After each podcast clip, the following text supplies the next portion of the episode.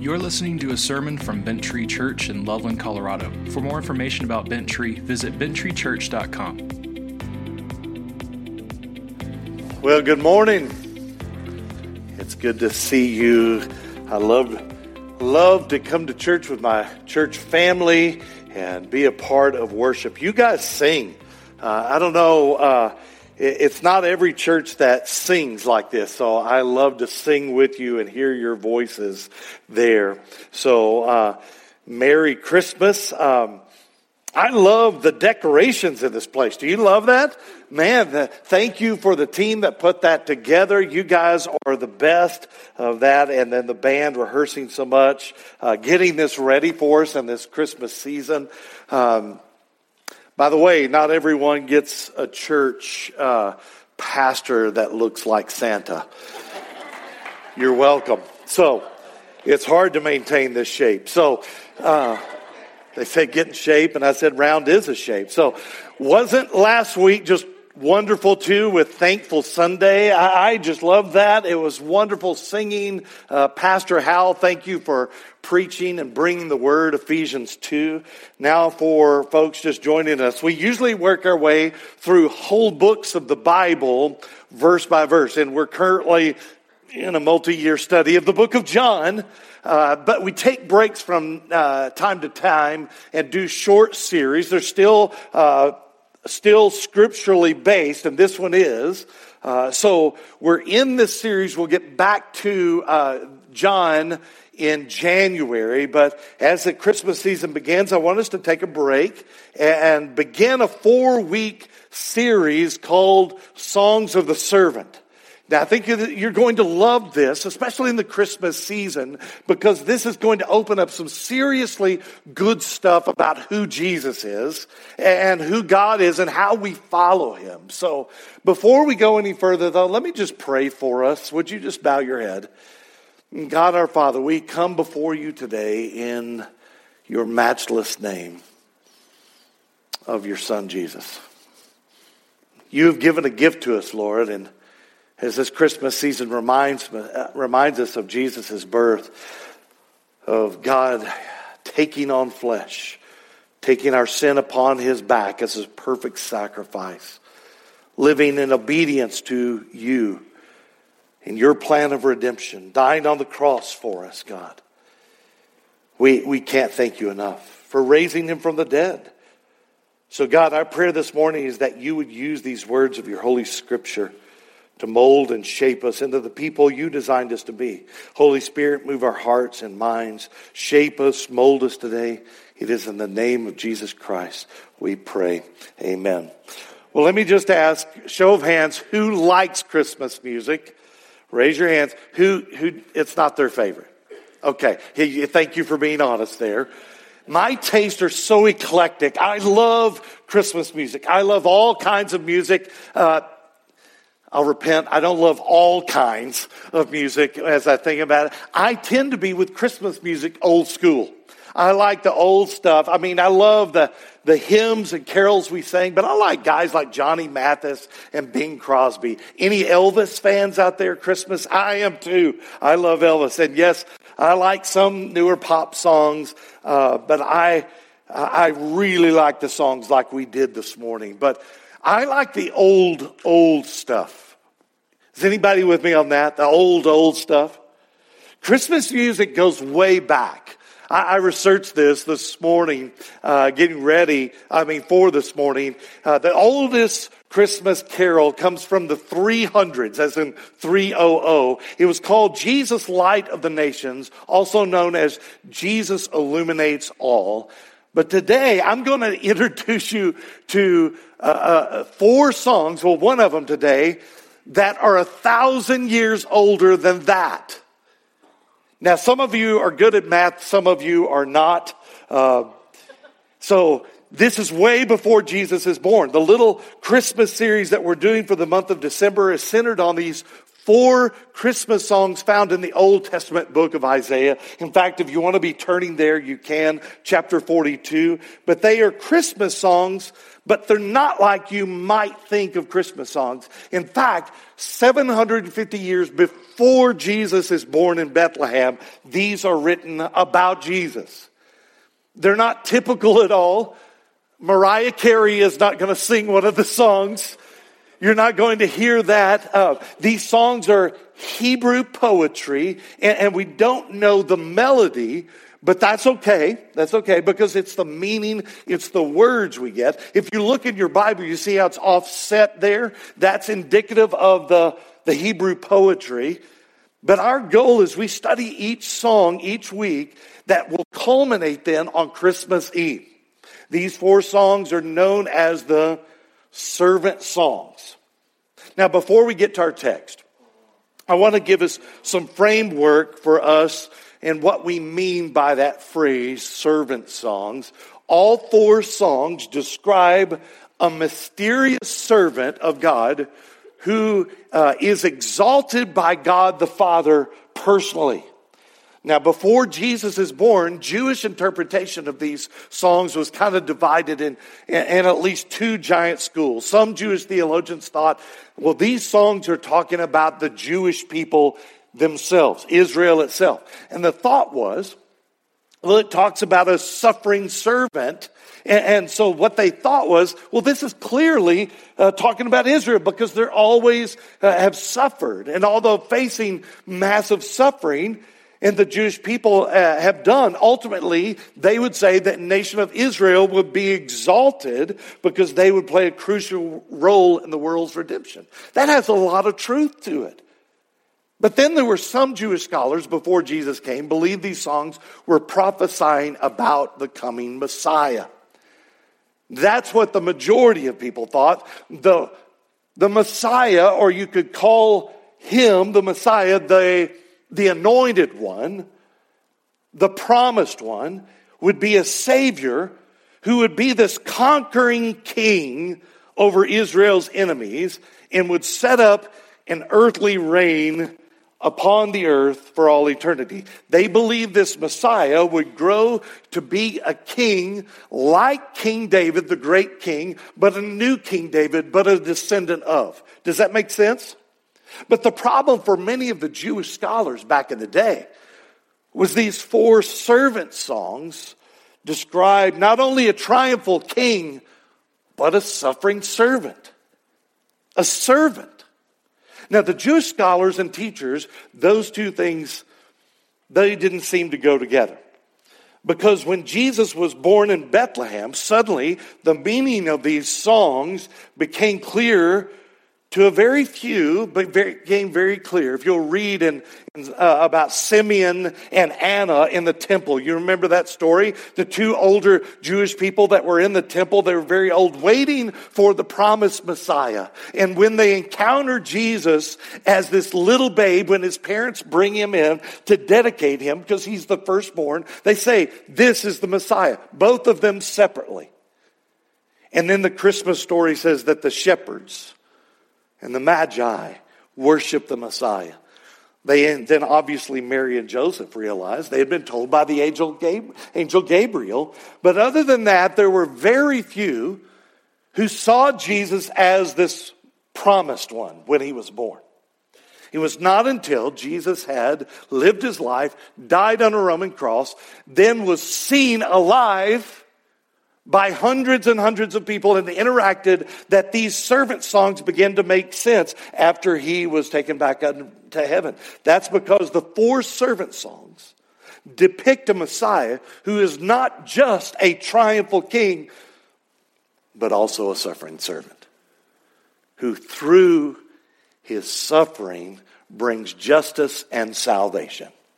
Now, the reason we study these songs is that they have significantly influenced Christian understanding of the mission, the ministry, the death, and resurrection of Jesus Christ, because they're straight from God the Father.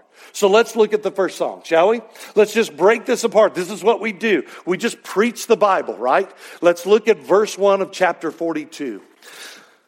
This is God speaking through his prophet Isaiah. God says, Behold my servant whom I uphold, my chosen in whom my soul delights. I have put my spirit upon him. Notice the capital S. He will bring forth justice to the nations. Now let's play like we don't know that this is talking about Jesus. Let's just play like that. He's talking about Jesus, but let's, let's play like we don't know. Let's play like we uh, don't understand, and then let's explore the prophecy and then compare it to what we find in the Bible and then specifically in the New Testament. Make sense? In the previous chapter, chapter 41, you need to know Israel is described as God's servant. But here in chapter 42, it changes. We know it changes because in 42, it begins with the word behold. In other words, God is introducing someone special, someone new into the story, a servant. By the way, in Hebrew, the word behold means behold. God's calling special attention. He's saying, look, look, look, look. Let's do some detective work on verse 1, shall we? Make sure you have your Bible out in front of you or on your phone and, and do some underlining.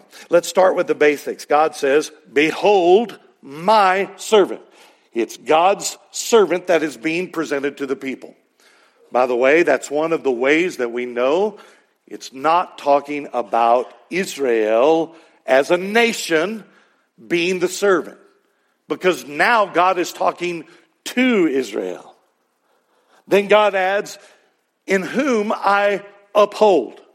That word uphold literally means to hold on to, to support by the hand. So think, God is holding on to this servant, giving power to this servant. The servant is connected to God to the Father.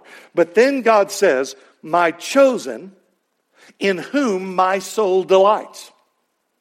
So this servant has been chosen a selection has been made, a choice has been made by God the Father, or another way to say it is the servant is a servant according to the will of God the Father. Does that make sense? We can't get away from the idea that God makes sovereign choices, can we? And we can assure, we can assume it, it is God the Father announcing this new servant to his people, Israel, that there is a reason in his choosing for this particular servant.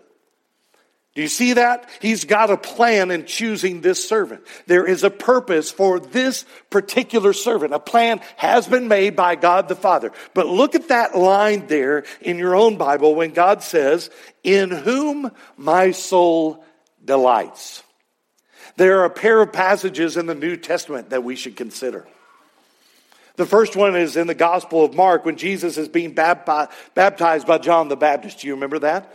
Verse 10 describes that when Jesus came up out of the water immediately, John the Baptist describes the heavens splitting open and the Spirit of God descending like a dove. Not a dove, descending like a dove. And in verse 11, it describes a voice that came from heaven You are my beloved Son with you I am well pleased. In other words, I take delight in you. All four gospels record that same event that we read about in Mark. Jesus' baptism by John the Baptism, and they confirm what God the Father says about Jesus. Isn't that interesting? This is a confirmation of the first verse of the song, is it not? Is it not? Go, okay, back to the first Christmas song. First servant song. God states, I have put my spirit, capital S, upon him. Notice that capital S. This is referring to God's Spirit, the Holy Spirit of God, the third member of the Trinity. This is really interesting. God the Father, who is speaking here in Isaiah 42, is referring to another person, isn't he? With a title, Spirit. What we are seeing is the Trinity at work. The doctrine of the Trinity. One God, existing in three persons God the Father, God the Son, and say it with me, God the Holy Spirit. Now, we're getting a little ahead of ourselves here because we're playing like we're supposed to be playing like we don't know who the servant is yet. God the Father is referring to this mysterious servant. He's going to put Holy Spirit on him. Now, how do we know the Father's not uh, is referring to someone else and not just himself? Because the way he says it.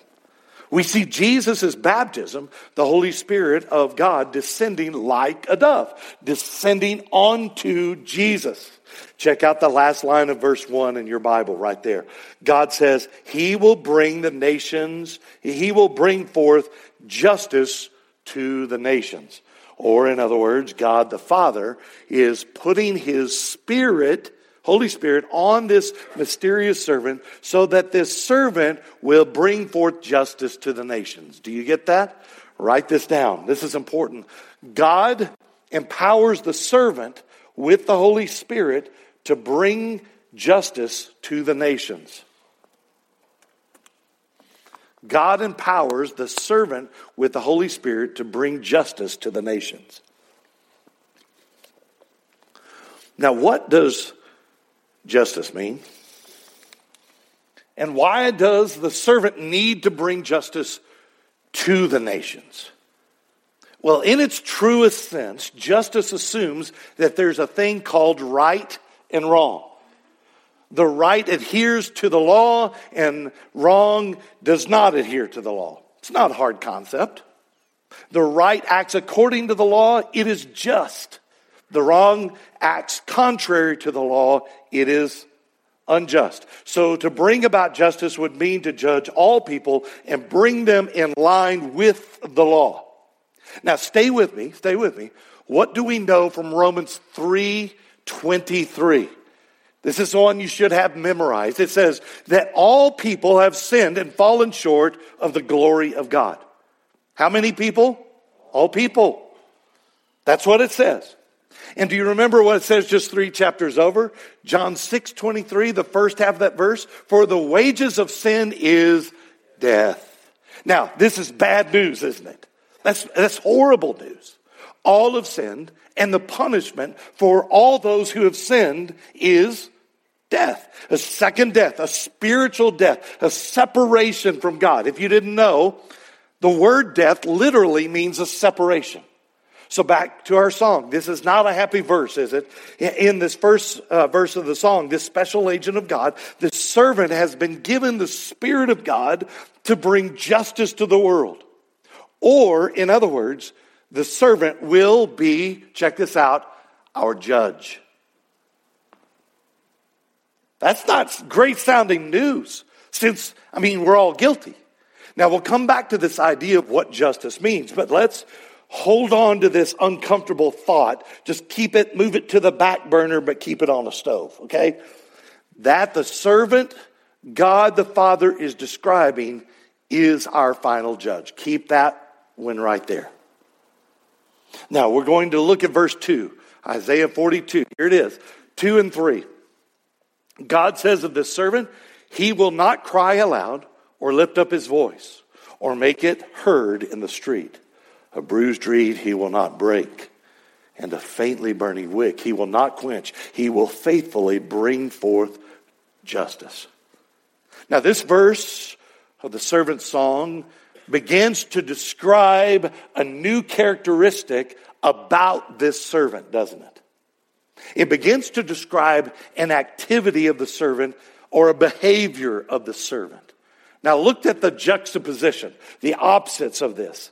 Even though God has put his Holy Spirit on the servant, he has chosen, even though he has set his servant up to be this judge of the world and to bring justice to all the nations, to be this judge of sin, this chosen servant will not flaunt that power and strength he has been given.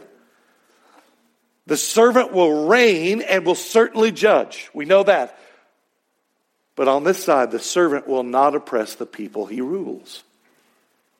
Instead, God the Father says the servant will be gentle. So gentle, in fact, that he will not break a bruised reed. So gentle that he won't put out a smoldering little candle wick. That's gentle, by the way. That's power under control. We call that meekness. So the servant has this awesome, mighty power, and yet is meek and lowly in how he is to rule and reign in his judgment. It doesn't take too much to understand what this is talking about, does it? These two paraphrase, um, or, or, yeah, paraphrase or symbolize something. It is the downtrodden. That'd be you and me, by the way. We're downtrodden. It's a vivid pictures of those who suffer, who live under unjust rule on the earth. Maybe that doesn't, maybe that part doesn't uh, apply to you.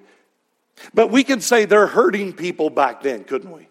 And we can say they're hurting people now, couldn't we? And it's certainly true, there's hurting people in the world. The point of the servant's rule will be to reign over here with power and yet care for hurting people. So let me ask are you hurting? Now, we just saw that this servant is sent to bring justice and rule to all the people of the earth that are sinful and will face certain death because of that sin. But then we see this care and gentleness. And dare we say, love? By the way, this is one of the reasons I don't believe this song is talking about Israel as a nation. Because God is clearly describing an individual person here and not an entire people group or nation. And there have been some that have said, no, no, no. What this is describing is, Paul, if you just knew history, this is describing the Persian king Cyrus. But Cyrus certainly didn't fill this bill, would he? I mean, that guy was a jerk. That brings up verse 4 as God says of his servant. God says in verse 4, he will not grow faint or be discouraged till he has established justice in the earth and the coastlands will wait for his law. Okay, we're back to the idea that his mission is justice, right? This servant will not grow weary or discouraged until he brings justice to the earth. That's his goal. Now, something you need to realize is that all through the Old Testament, characteristics of rulers and kings is always to bring justice. Now, if they did or not, that's up to debate. But they wanted to bring the law. That's what their source of power was. When it says the coastlands wait for his law, it's referring to the nations. When justice comes, it will bring peace. Or to say it the opposite way, when there is injustice in the world, there is no peace. The servant will persevere until he completes his mission. He will establish justice on the earth. The nations will no longer set their own rules. Instead, they will align themselves with the law of the servant. He will bring peace. How will he bring peace? By bringing justice. Now, part of Jesus' mission is to destroy the works of Satan, right? To give Satan what he deserves which is the basic meaning of justice. Now, that's the first half of the servant song. So let's take a look at the second half of, uh, of the servant song, beginning in verse 5. Thus says God, the Lord, who created the heavens and stretched them out, who spread out the earth and what comes from it, gives breath to the people on it, and spirit those who walk in it. Now let's take this apart, shall we? Think through this with me. What verse 5 is saying is God places his seal of authority on what's being said. A seal of authority. Stamp that hot wax. You see in the hot wax, that's the seal of God, right? That's what God's doing with words. We've been saying this is from God, but here is this declarative message from God coming through the prophet Isaiah. And what does God say? Thus says God. He says, This is me. But then to prove he's not some other God, so that the people don't misunderstand who, who's talking, he says, I am the Lord. Look at that in your Bible where it says L O R D. Notice that it's all capitals, isn't it? When you see that in your Bible written in all caps like that, it's referring to God's covenant name he is known by to the Jews, Yahweh. In other words, he is saying, It's me, Yahweh, the great I am. And he doesn't stop there. He says, I created the heavens, I stretched them out. Now you want to underline stretched in your in your Bible there. Underline stretch them out. Now we don't have time to go here very long, but I couldn't resist the urge to point something out. Do you remember when uh, people have said in your past, well, the Bible is great, but it doesn't agree with science. Those things just don't, really don't fit together. They don't mesh. That's a foolish thing to say. Because long before scientists ever even realized what we call the Big Bang Theory of the universe constantly expanding, we see it here in Scripture that God tells us, yeah, I stretched out the universe, and it's still being stretched, isn't it? Okay, back to what we're talking about. God stretched the universe, the heavenly bodies, not the earth yet, the heavenly bodies. Then he says he spread out the earth and what comes from it. What's the it? The earth. So look, God just talked about the heavens, meaning the universe, everything outside the earth. Then he talks about the creation of the earth itself, where we actually live, our home then God claims to be responsible for everything that comes from the earth. He then says, Who gives breath? Now, this is clearly talking about the Lord God who gives breath to people. He breathes life into them. Here's the word breath in the Hebrew that is translated nashama.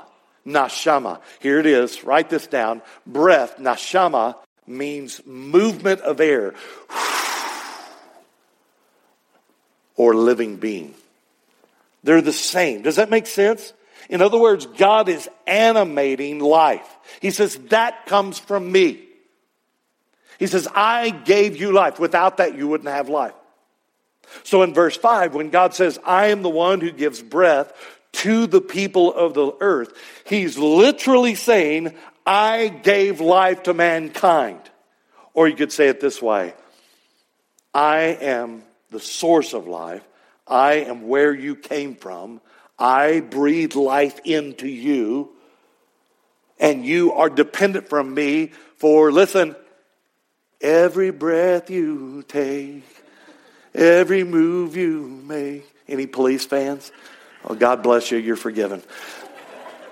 Let's examine verse 5 when God says, I gave the Spirit to those who walk on it. Now, notice he gave breath to those who walk on it. But then he's referring again to the people of the earth, that'd be us, the people that walk on the earth, and then the Spirit who walk in it. Notice the S in the Spirit on that one is small case. It's not talking about the Holy Spirit anymore here. He's talking about the part of us that He created to have connection with Him, our spirit. Now, do you remember back in John chapter 3 when Jesus is talking to the, the well and he says to her, He says, all those, there'll be a time when those who worship must worship in spirit and in truth. By the way, we know from the fall of creation uh, into sin by Adam and Eve, that first sin, original sin, we read about in John, or John, in Genesis chapter 3. Our spirit is dead before we are brought to life. Jesus says it's you're being born again. Because of sin, we are cut off from God. God has just declared to his people right here, he is the only one who gives life. There is no spiritual life without him. He's the only one that can connect us again spiritually. We're cut off because of sin. And the servant will be the one who gives life. Now, here in verse 5, God has described his position in the relationship to creation. Now, he's not part of creation. You need to understand this. He stands out separate from creation. God gives us life, he sustains life. Therefore, this world is his, and his word is to be trusted. All right, look at verse 6. He says, I am the Lord. Notice the capital L O R D. I have called you in righteousness. I will take you by the hand and keep you, and I will give you as a covenant for the people, a light for the nations. In verse 5, back in verse 5, God had been explaining who he was, right? And what he has done. But then in verse 6, he does something very different. He addresses the servant now. He's talking to the servant directly. He commissions his servant. In other words, he gives his servant the marching orders that the servant must have. Make sense? Now, the purpose God gives his servant is really twofold. So write this down. The first purpose God gives to the servant is to be a covenant for God's people. Notice it doesn't say to set up a covenant. God's doing that. The purpose of God the purpose God gives the servant is to be a covenant for God's people. This means that the servant is a covenant given to Israel. Not necessarily to just ethnic Israel, but to the true Israel of God, the children of the promise by faith in Christ Jesus. Now, what's a covenant? In its most basic sense, a covenant is simply a promise. A covenant is the seal between two or more parties. A covenant involves promises made by one or both of the covenanting parties. Now, this stretches all the way back to the covenant of redemption. The agreement within the Godhead, within the Trinity, to save God's people through the covenant of grace. The Father's plan, procured by the Son, applied by the Spirit. Now, in this case, what is required of us in this covenant is to believe that Jesus Christ is the Son of God, the promised Christ. Amen? Now, He enables those chosen before the foundation of the world to do so by the gift of spiritual life, regeneration, being born again, and giving them faith. That's what we read in Ephesians 1 and 2, right? Here in our first servant song, God is saying, I'm going to give a gift of this servant who is the covenant. He is unilaterally giving us the servant. Unilaterally means it's coming from him alone, not us. Biblical times, covenants were often sealed with blood.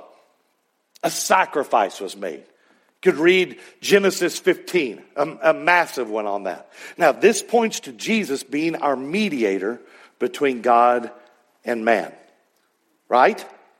The apostle Paul tells us this in 1 Timothy chapter 2 verse 5. For there is one God and there is one mediator between God and men, the man Christ Jesus, who gave himself as a ransom for all, which is the testimony given at the proper time.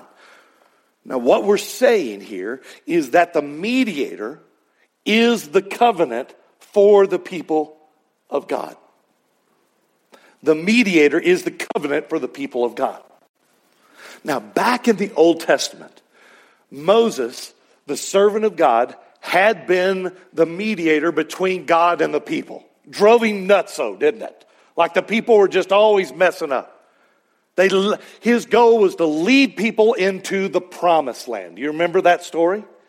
Now, in this servant song, God presents a look, a new mediator for a new age, a messianic age, a leader that will lead his people into, check this out, the new promised land, heaven.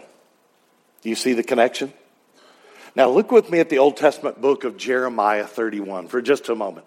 God the Father is once again here speaking to us through prophecy through the prophet Isaiah. So these are God's words. Jeremiah is just writing them down. Starting in verse 31 of Jeremiah 31. Behold, the days are coming, declares the Lord, Yahweh, when I will make a new covenant with the house of Israel and the house of Judah. Not like the covenant that I made with their fathers on the day I took them by the hand to bring them out of the land of Egypt. My covenant that they broke, though I was their husband, declares the Lord. For this is the covenant that I will make with the house of Israel after those days, declares the Lord. I will put my covenant, or I will put my law within them. I will write it on their hearts, and it will and I will be their God, and they shall be my people. And no longer shall each one teach his neighbor and each his brother, saying, Know the Lord. For they shall all know me, from the least of them to the greatest, declares the Lord. For I will forgive their iniquity, and I will remember their sin no more. Someone say amen on that. In, in the old covenant, the people under Moses had a responsibility to uphold the law. The covenant was like a contract, and the people did not live up to their responsibility. They couldn't. In this new covenant, God will act unilaterally. He will come himself this time and uphold the covenant. Do you see that? They couldn't, so he will. This is where the whole picture of this being a Christmas star, song begins to come into focus. God the Father sends his Son to be a servant, to be a mediator, to be a light to the world. Now, the servant, who is Jesus, if you didn't realize, takes on flesh and becomes a man. Truly God, and yet truly a man. Both. The mediator. Back to Isaiah 42. Flip over there. Verse 6. Look at the very Christmassy message of this verse of the song. When God says, I will give you as a gift, he's talking to the servant. He says, I will give you, my servant, as a covenant for the people, a light to the nations, for the nations. Now hold that thought. What did God just say? God is going to give his servant as a gift. The servant himself will be the covenant for his people. Now, this is deep water theologically, but you can get this. You can understand this. When we celebrate communion here every month, we hold that little cup of juice, don't we? What did Jesus say his blood was? The new covenant. That's a send chills down your spine. I wish I had time to go into that part, but we need to keep going. Look at verse 6, Isaiah 42. What is the second part of the commission God gives a servant? The second part of the servant's commission is to be a light to the nations. Here it is. The second purpose God gives to the servant is to be a light to the nations. That's the second purpose. To be a light to the nations. All throughout the Old Testament, as we look at the promise God makes of a Messiah coming to save the people, this is not the only place, by the way. There is this expectations that the nations of the earth would come to know God. That's all through the Old Testament, beginning in, in Genesis chapter 3.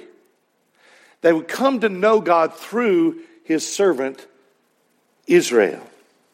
Now, this last line of verse 6 the servant is a light to the nations.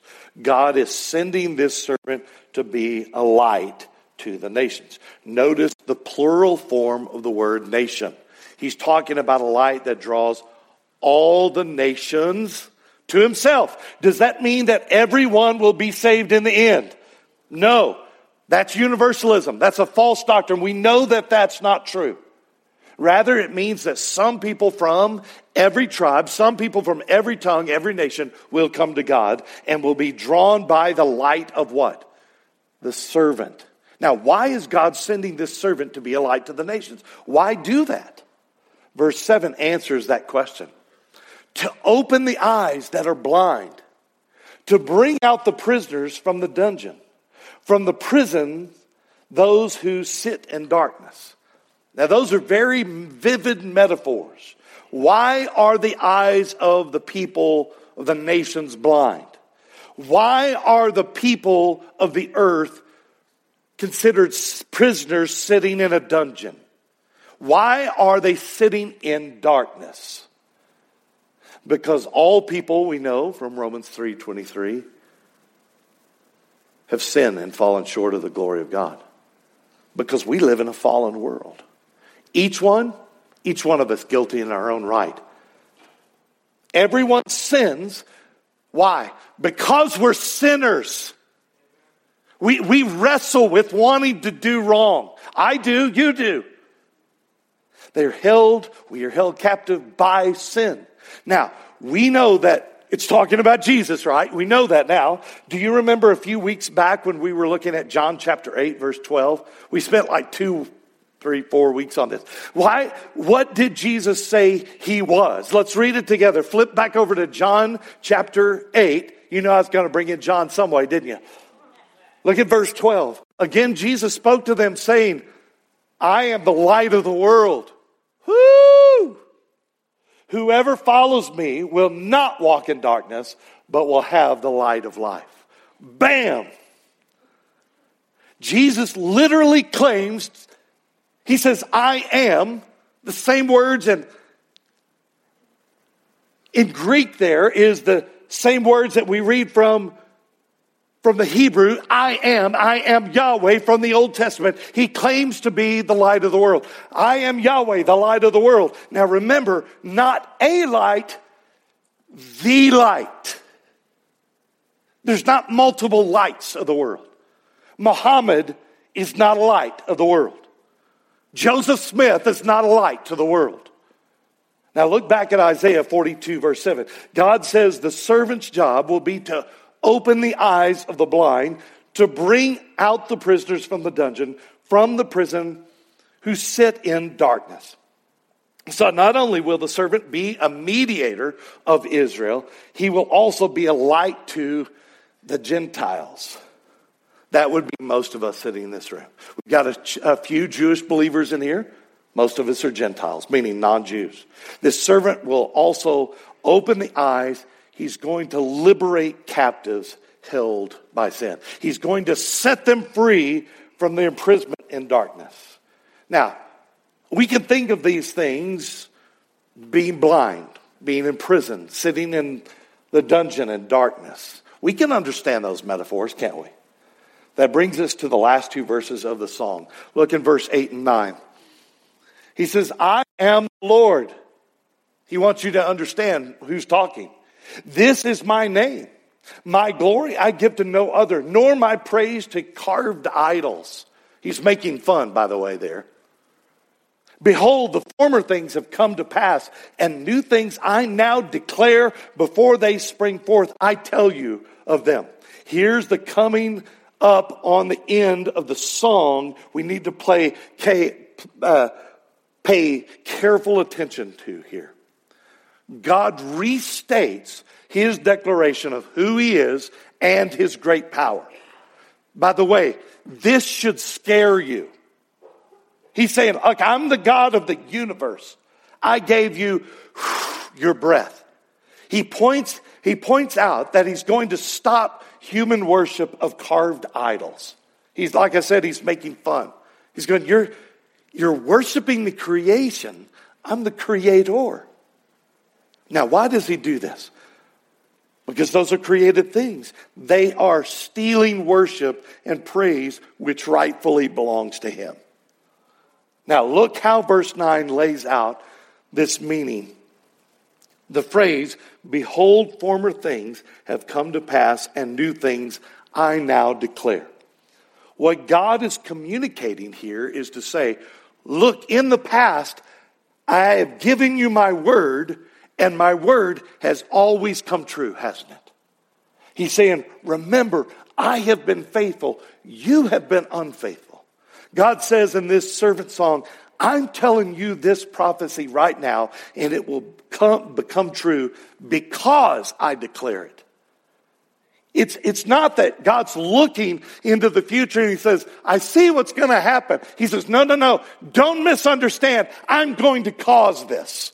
Do you see the difference? When God says, before they spring forth, I tell you of them, it's like God saying, You mark my words. This is what I'm going to cause to happen. He says, Count on it.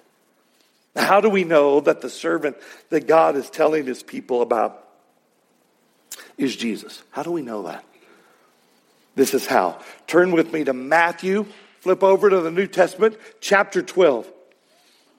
Let me set this up for you. In this passage, a man comes to Jesus with a withered hand. It's like pulled back, you know, withered. You've seen someone like that. The Jewish leaders are standing around. Uh, it's on a Sabbath. They want to try to trap Jesus.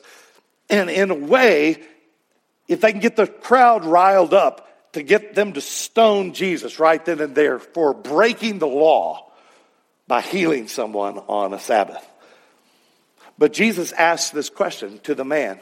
He says, or he asks it to all the people and the religious leaders. He says, If you had a sheep and it fell into a pit and it was on a Sabbath, would you pull that sheep out? And the answer is, Of course they would. Then Jesus turns to the man with the withered hand and he says, Stretch out your hand. Well, the man can't. It's a withered hand. But right then and there, the man's hand is healed. These religious leaders, they go ape. They go, hey, they, they're so upset with this that he would heal somebody on the Sabbath. Then we read this in verse 15. Check this out. Jesus, aware of this, withdrew from there, and many followed him, and he healed them all, and ordered them not to make him known. This was to fulfill what was spoken by the prophet Isaiah. Check this out. Behold, my servant whom I have chosen, my beloved with whom my soul is well pleased. I will put my spirit upon him and he will proclaim justice to the Gentiles. He will not quarrel or cry aloud, nor will anyone hear his voice in the streets. A bruised reed he will not break. The smoldering wick he will not quench until he brings justice to victory and in his name the Gentiles will hope. Jesus is saying, I'm the servant. That was prophesied by God through the prophet Isaiah. Do you see why this passage in Isaiah 42 is the first Christmas song? 750 years before Jesus is born, it's written. A baby is born to the Virgin Mary. The promise came in the form of a tiny, helpless baby held in the arms of a teenage mom. The question I want us to wrestle with is what are we going to do with this? If it's true that the servant song was prophesied so many years ago, and that Jesus has fulfilled that prophecy, it means the Messiah has come. It means we live in the Messianic age. He has brought justice with him. He has made us right with God. Remember earlier when we said we've all sinned and the penalty of our sin is death? You remember that? Separation from God? Here's what Christians understand. Even though we are guilty of sin and an enemy of God, and we face justice, rightfully so, God said, I love you, and I'm giving you a gift this first Christmas. Here it is. I'm going to purchase your freedom. Not because you chose me, but because I chose you. Jesus paid the debt we owe and in turn gave us his righteousness so we will be called sons and daughters of Christ Jesus. Sons and daughters of God. You see, the followers of Christ, these, those that believe in him as Savior and Lord, Every sin will be paid for from God's wrath being poured out on Jesus at the cross. But for those who deny Jesus and don't trust him, they will pay the debt of their own sin themselves. They'll pay for it for all eternity in hell, separation from God. A true death, in that it is a true separation. Here in the Christmas season, we like to think of the baby. We don't like to think of our sin, do we? More than ever, though, we must remember the suffering servant we hear about in this first Christmas song has purchased our peace with God through his life, death, and resurrection. I can't think of any more precious gift. The gift of Jesus on that first Christmas Eve. Can you? Let's pray together. Heavenly Father, that you loved us, that you gave us the ultimate gift, the perfect gift, the perfect sacrifice of your Son. Not because we deserved it, but that you have called us to life by your Spirit, at your word, through the work of your Son. As you just continue to pray, just this attitude of prayer, just talk to God yourself. If you're a believer in Christ Jesus, I want you to just thank Him for that gift of His Son right now. Just thank Him. And listen, if you're not a believer, look up here at me. This idea of following Christ. Is Jesus the Son of God? That's the question. Do you believe that? If so, change teams. Quit following the ways of your own life. You're sinful. You're messed up. You're screwed up. Follow Christ instead. It's like if you had a set of keys that run your life, turn those over to Jesus. Does that make sense? Here's what you do you say this God, my life is yours. I believe Jesus is the Son of God. I trust him as my Savior. Here's what's happened is all your sins from the past have been paid for. Now, check this out. All your sins in the present have been paid for. And I know this blows my mind too. All your sins in the future have been paid for. You don't become unsaved because you sin. Because listen, all Christians wrestle with sin. Luther said it this way We are simultaneously sinners and saints sinners in that we still wrestle with sin and temptation. We're still in this old body, and yet we are saints. We have been bought with the precious blood of Jesus. What that means is that when God looks at us, our sins have been credited to Jesus. He pays for those on the cross. And we get his righteousness. So when he looks at us, we are no longer sinful. We are quite literally in Christ Jesus. So if that's you today, if you've never followed Christ before, today's your day. Follow him. Go, I change teams. There's some things you need to do. Start coming to church. Get baptized. We'll explain that, but it's a symbol of, of the old you, the old dreadful dead you, we bury your old body under the water and we raise up the new you. Now, listen, you still wrestle with sin, you wrestle with temptation, me too. But slowly and surely, as you follow Jesus, He is remaking you into this new person. He is writing His law on your heart. He is giving you a new life. And that new life will result in what we call spiritual fruit. You'll be able to produce love, joy, peace, patience, kindness, self control. Will you still wrestle with sin? Absolutely.